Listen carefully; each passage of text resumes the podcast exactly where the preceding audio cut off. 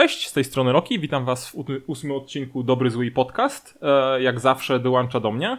Skaven. I dzisiaj mamy również e, dwójkę gości specjalnych. Kasia Koczyńska. Cześć, Marcin Kuczyński z tej strony. E, jeżeli nie znacie jeszcze Marcina i Kasi, to lubię, może słyszeliście o nich przypadkiem, bo tak się składa, że mieli bardzo udaną zbiórkę na RPG o nazwie Defiant.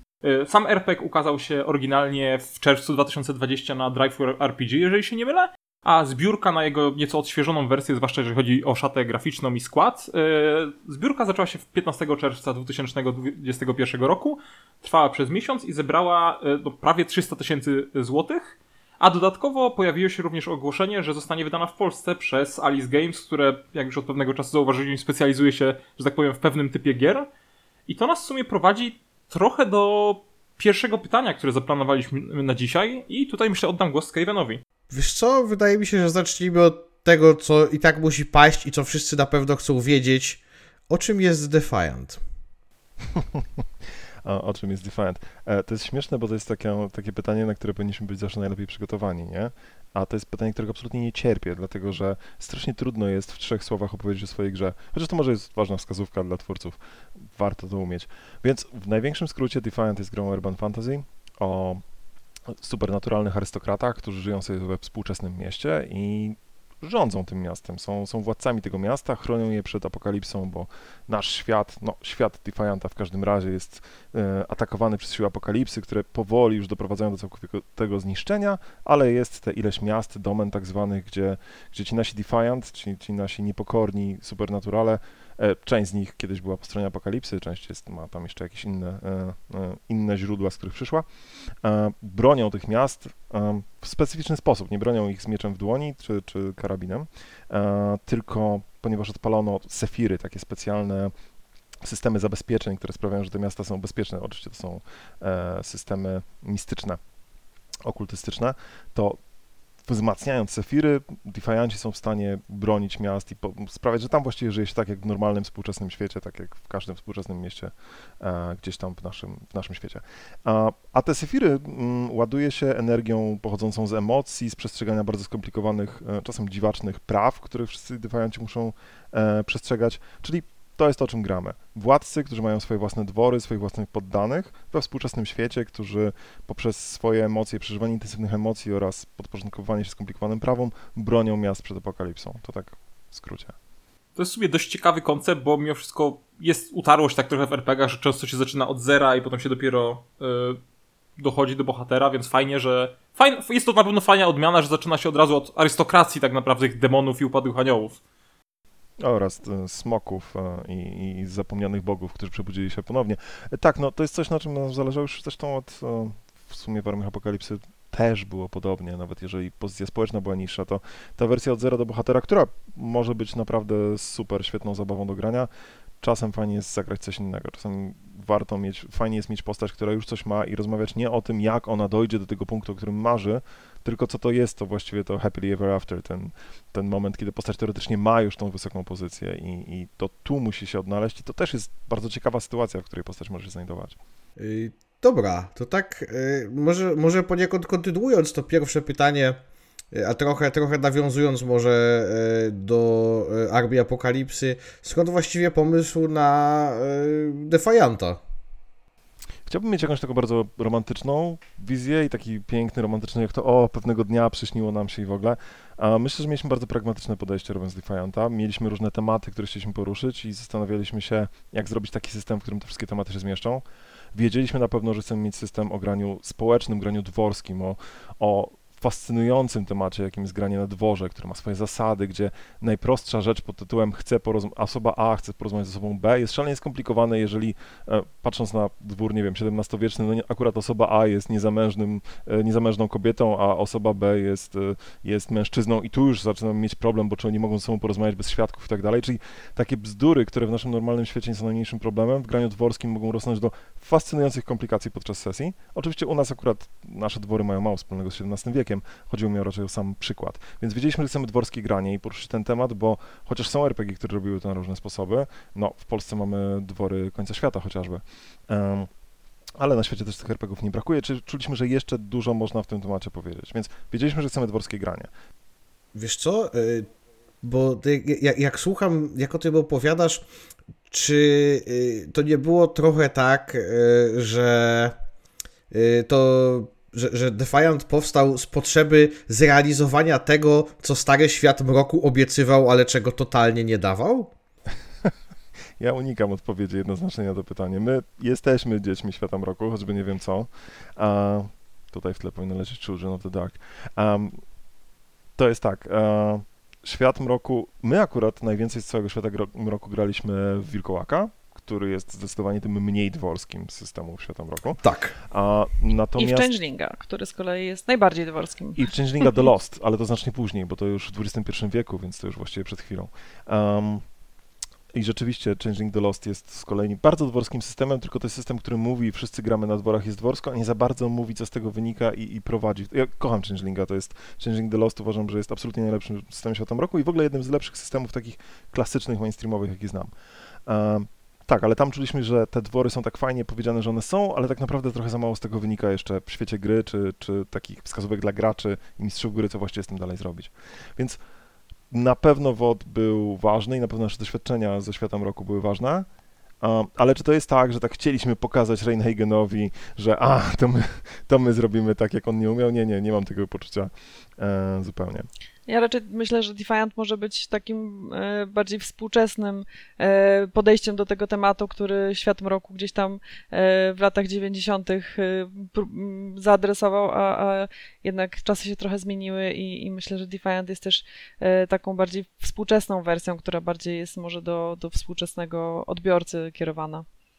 Skoro już właśnie mówimy trochę właśnie o współczesnych odbiorcach, też e, padło, padły e, kilka zdań o między innymi o dworach końca świata.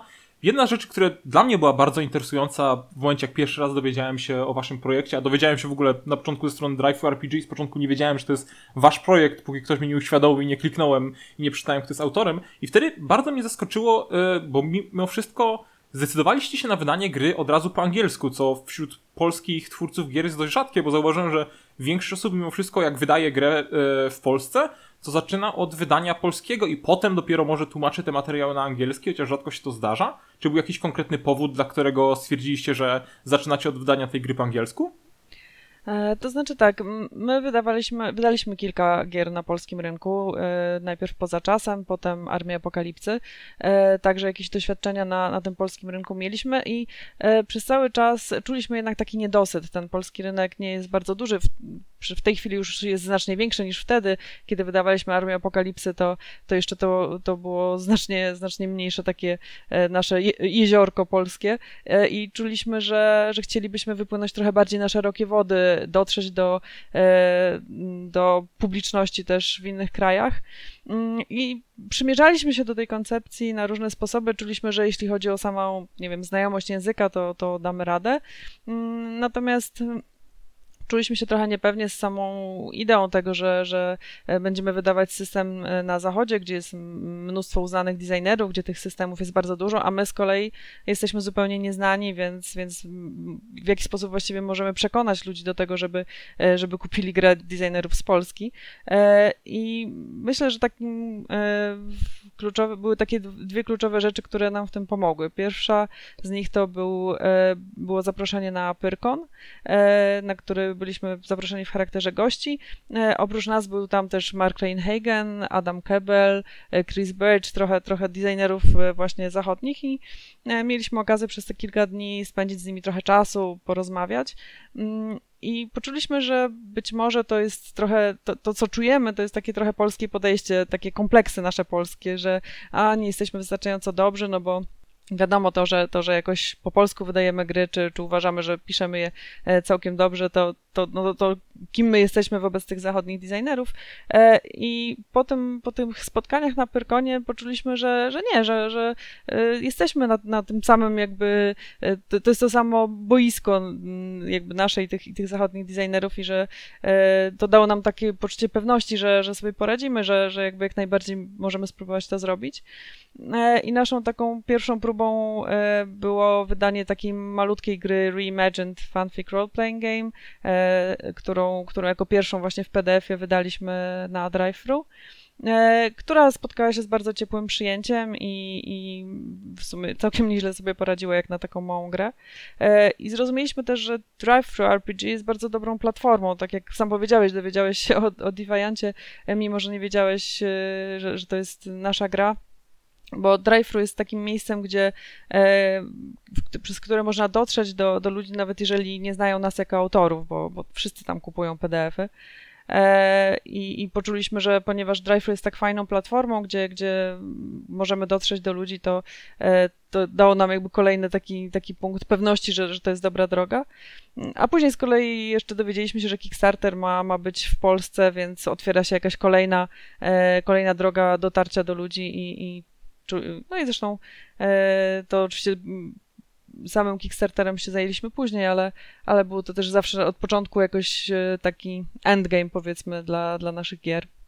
Y, No dobra, i faktycznie, no mówicie, że na początku nie czuliście się nikim szczególnym, ale tak jakby zakręciliście się w środowisku, y, ruszyliście na Kickstartera, zebraliście y, kupę forsy, ale macie dalej malutki fanpage i tak szczerze, czujecie się tak trochę Big in Japan? Tacy docenieni na zachodzie, a, a może mniej znani, może niedoceniani w Polsce?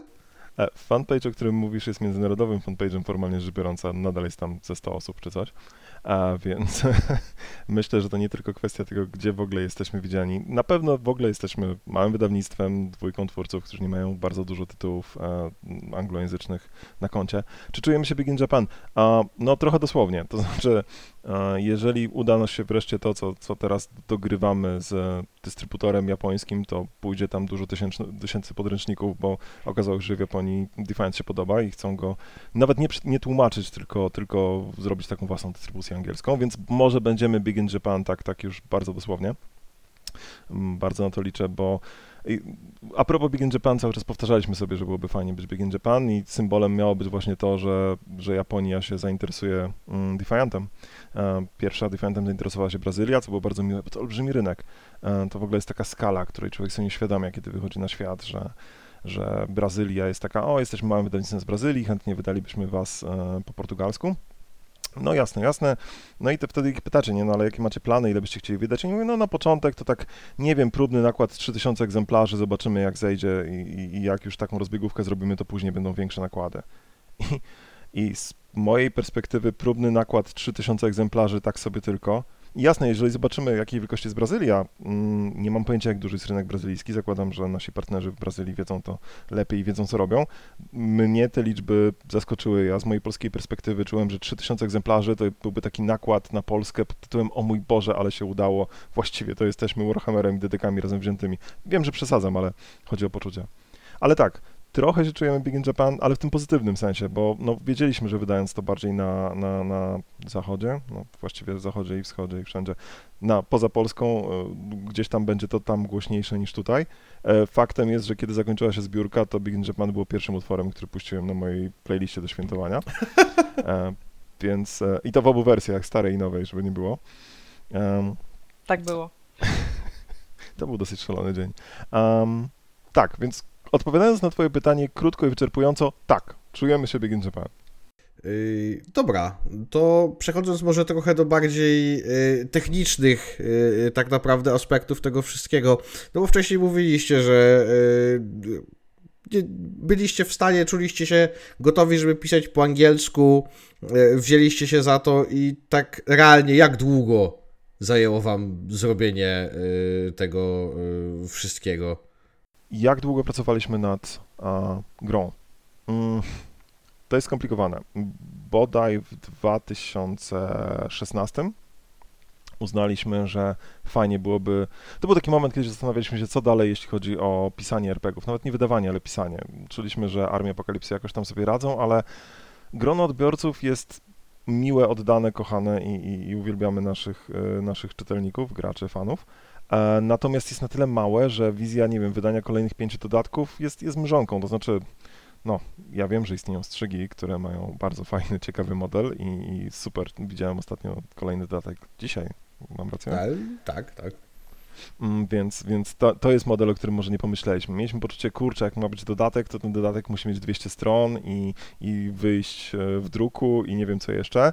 I wizja, że, że wydamy pięć, pięć dodatków kolejnych do Armii Apokalipsy, co bardzo chcieliśmy zrobić, była po prostu nierealna. Wiedzieliśmy, że no, trzeba będzie drukować po 50 czy 100 podręczników i to nie ma żadnego sensu. Zwłaszcza, że mamy też y, inną pracę, która zajmuje nam dosyć dużo czasu, więc też wiedzieliśmy, że e, w, taki, w takim modelu to raczej to się nie uda. Więc to był 2016 i, i wtedy uznaliśmy, dobra, no to może coś po angielsku.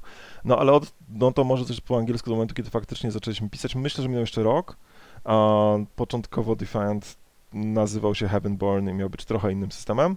A tam też mieliśmy dużo prób i błędów, testów, które wyszło nam, kurczę, to nie jest ta gra, o którą nam chodziło, to nie działa tak, jak chcieliśmy i tak dalej, i tak dalej. Um, no i w końcu był Defiant i sam Defiant powstawał chyba 3 lata równo. Do momentu, od Uuu, momentu, kiedy już się długo. nazywał długo, e, powiem więcej, nie tyle długo, co za długo. Mamy głębokie poczucie, że Defiant powstało za długo. Ale to też myślę dlatego, że, że pierwszy raz pisaliśmy po angielsku i pierwszą wersję podręcznika po prostu musieliśmy wyrzucić do kosza i napisać wszystko jeszcze raz. Tak, to, to prawda. Napisaliśmy cały podręcznik do Defianta, zakończyliśmy go, po czym uznaliśmy, dobra, super, to jest do kosza, teraz piszemy jeszcze raz od nowa. A, ale to znaczy, właściwie wiedzieliśmy to już, to, to nie jest tak, że to nie było niezgodnie z planem. Wiedzieliśmy, że ponieważ dopiero pierwszy raz piszemy po angielsku, to jedno to, nie wiem, znać słownictwo czy, czy strukturę zdań, ale w ogóle mam poczucie, że po angielsku czy po polsku podręczniki pisze się zupełnie różnie, dlatego często kiedy czytam tłumaczenia angielskich podręczników, zwłaszcza podręczników indie, to one mi brzmią strasznie dziwnie po polsku. Tak strasznie Mhm, oschle. tak. Po polsku nikt nie pisze w ten sposób, bo po polsku wszystko się pisze tak dokładnie, z opisami i, i wyjaśniając, i z jakimiś zdaniami złożonymi i tak dalej. Po angielsku pisze się strasznie prosto, więc, więc uznaliśmy, że to nie jest kwestia przetłumaczenia sobie tego, co tam myślimy po polsku na angielski, tylko rzeczywiście napisania tego tak, jakbyśmy od początku pisali po angielsku. I ten pierwszy podręcznik nie był, to był, to był taki, taki, taki potwór Frankensteina złożony z jakichś zlepków czegoś, co brzmi angielskawo, a tutaj jakichś takich wstępnych pomysłów, struktura była żadna.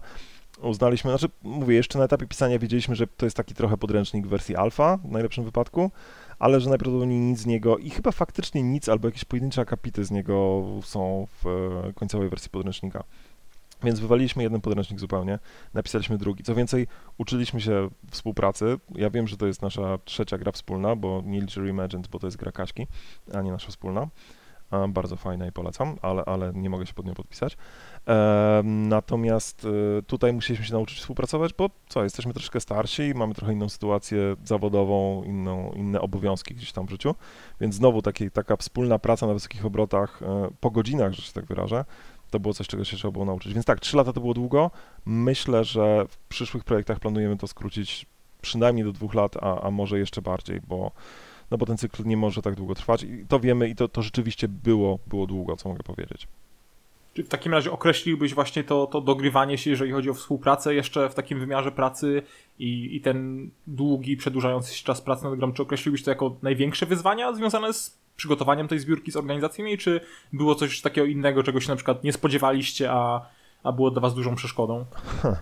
To zależy o co pytasz, bo to wszystko, o czym mówiłem, tak naprawdę to było do punktu wydania gry na drive-thru. To było do punktu, kiedy mieliśmy PDF-a, wrzuciliśmy go na drive-thru. Mam poczucie, że miał w miarę ładną okładkę i dlatego ludzie się nim zainteresowali. Było miło, zarobił, to, to było miłe, tak? Zarobił pierwsze takie jakieś fajne pieniądze. W sensie myślę, że z perspektywy polskich RPGów, moment, kiedy on tam zarobił pierwsze paręnaście, później parędziesiąt tysięcy złotych, to było takie, Jezu, to, to RPG w ogóle mogą tyle zarabiać? To, to było super uczucie.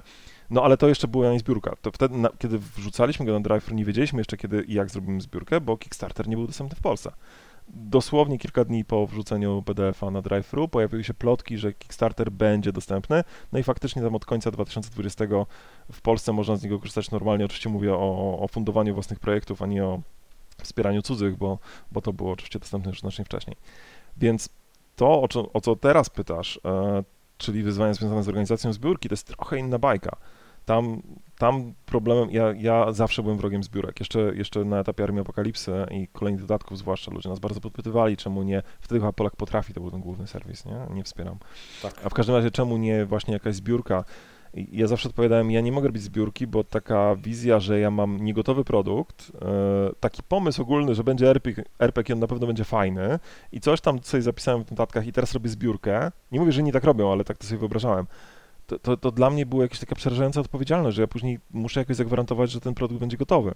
tutaj było tyle łatwiej, że mieliśmy już tego PDF-a, wiedzieliśmy, że jest to kwestia tego, że coś tam dodamy, zrobimy nowy skład i, i trzeba go wrzucić do druku, ale ta największa moja obawa, jaka była, czyli czy w ogóle napiszemy RPG, tu szczęśliwie już nie istniała, bo wiedziałem, że RPG już mamy.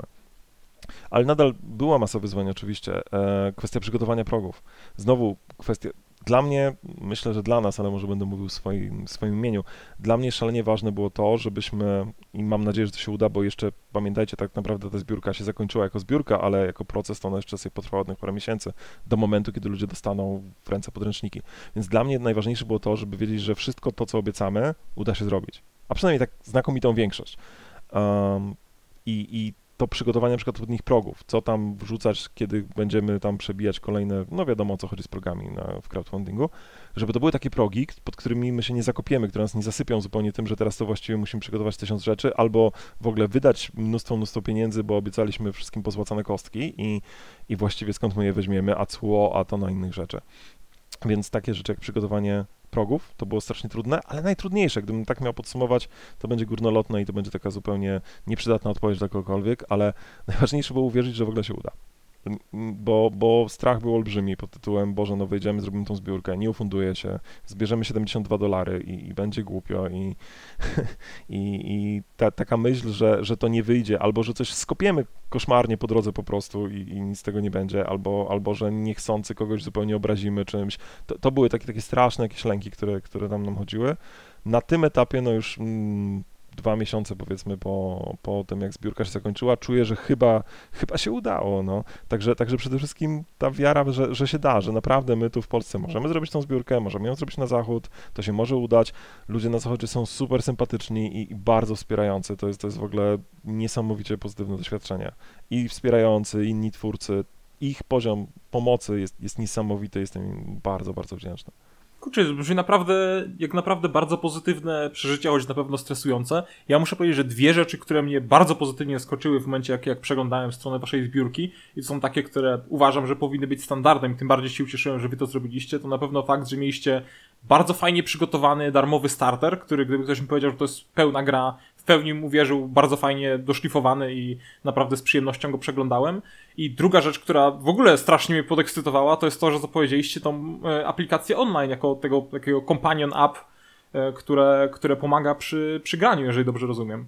E, tak, tak. Mm, DFNT Online, Defiant Online ma być rzeczywiście taką aplikacją online kompanionem. To jest trochę to jest, to jest tak, e, no, żyjemy w takich czasach, w jakich żyjemy i niektórzy dlatego, że tak lubią, a niektórzy dlatego, że nie mają wyjścia, przerzucają się na granie online, co doskonale rozumiem.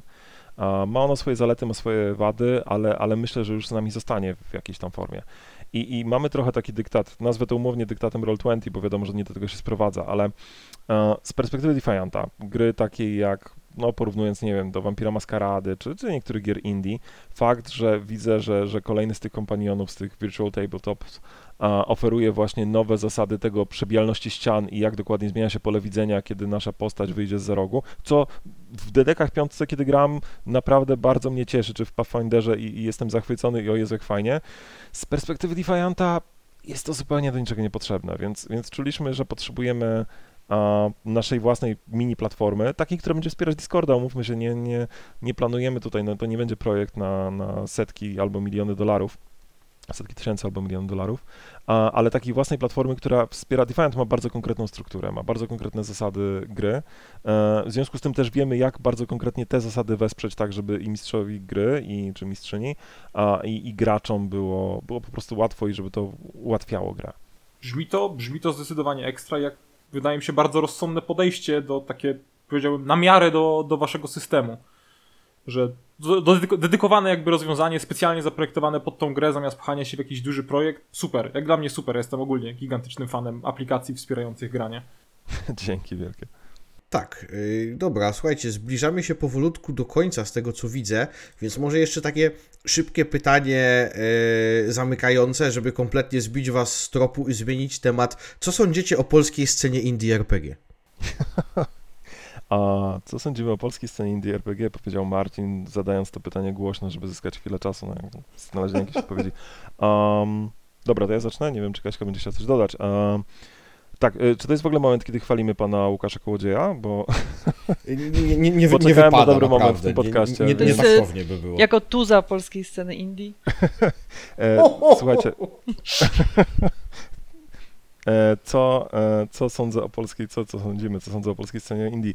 Sądzę, że jest i sądzę, że to jest bardzo fajne, że jest, bo mam poczucie, że jeszcze parę lat temu ona nie do końca istniała. Bardzo podoba mi się to, że designerzy, twórcy w Polsce przestali wszyscy próbować być e, polskim Wizards of the Coast, albo mm, przynajmniej dawnym White Wolfem.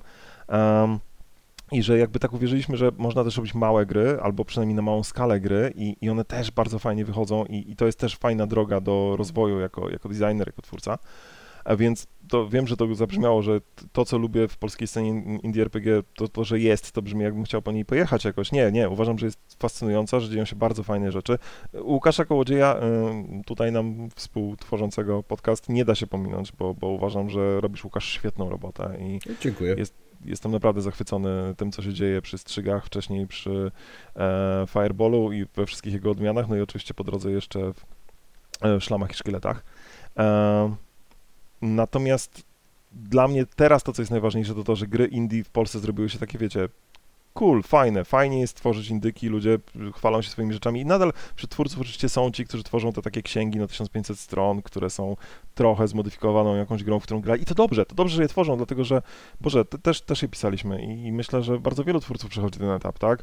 Znamy jedną, dwie, trzy gry i teraz chcemy z nich wyciągnąć to, co uważam za najlepsze i stworzyć naszą. Super, to bardzo rzadko jest gra, która nadaje się do wydania, ale, a czasem, czasem się oczywiście da, natomiast y, jest to bardzo ważny krok, żeby iść dalej i się cały czas rozwijać.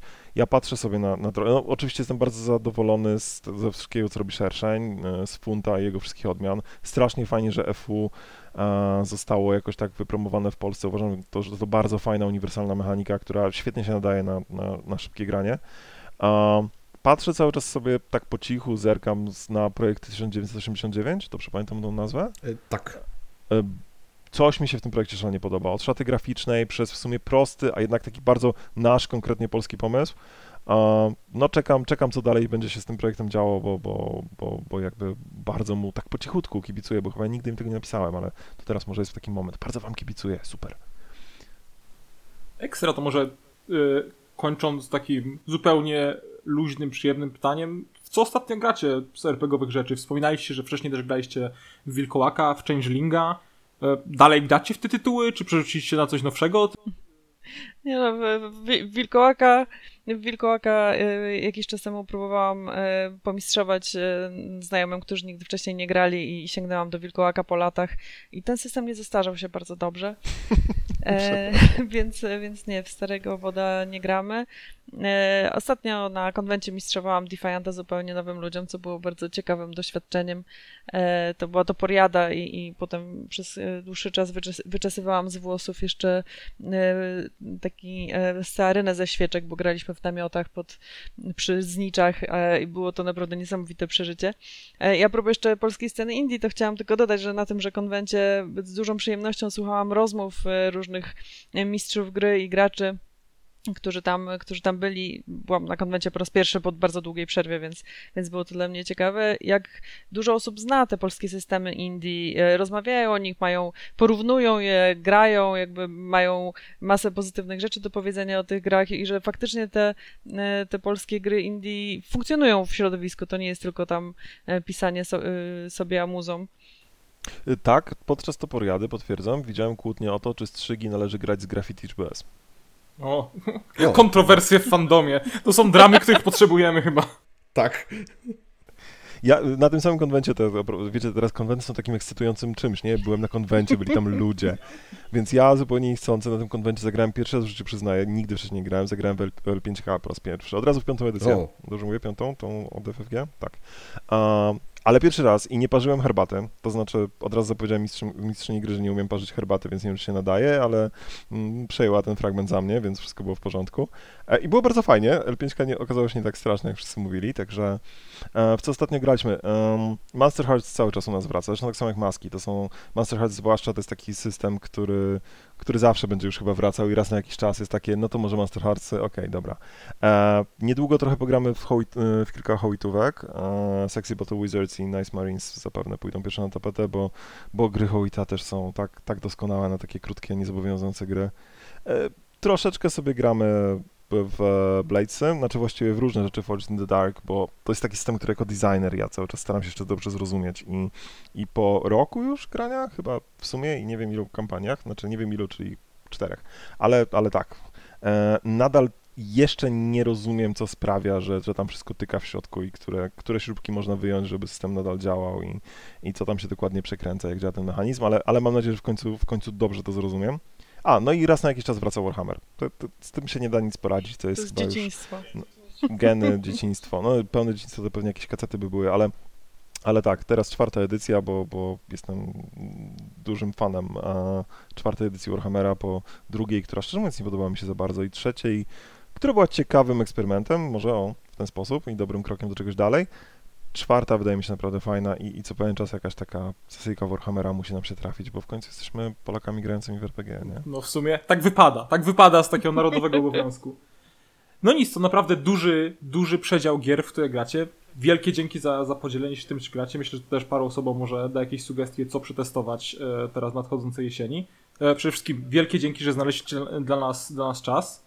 E, gratulujemy, może z lekkim opóźnieniem, ale dalej, gratulujemy naprawdę udanej zbiórki i trzymamy kciuki, trzymamy kciuki, żebyście faktycznie byli Big in Japan, bo uważam, że to byłoby naprawdę super, jakby polska gra podbiła japoński rynek.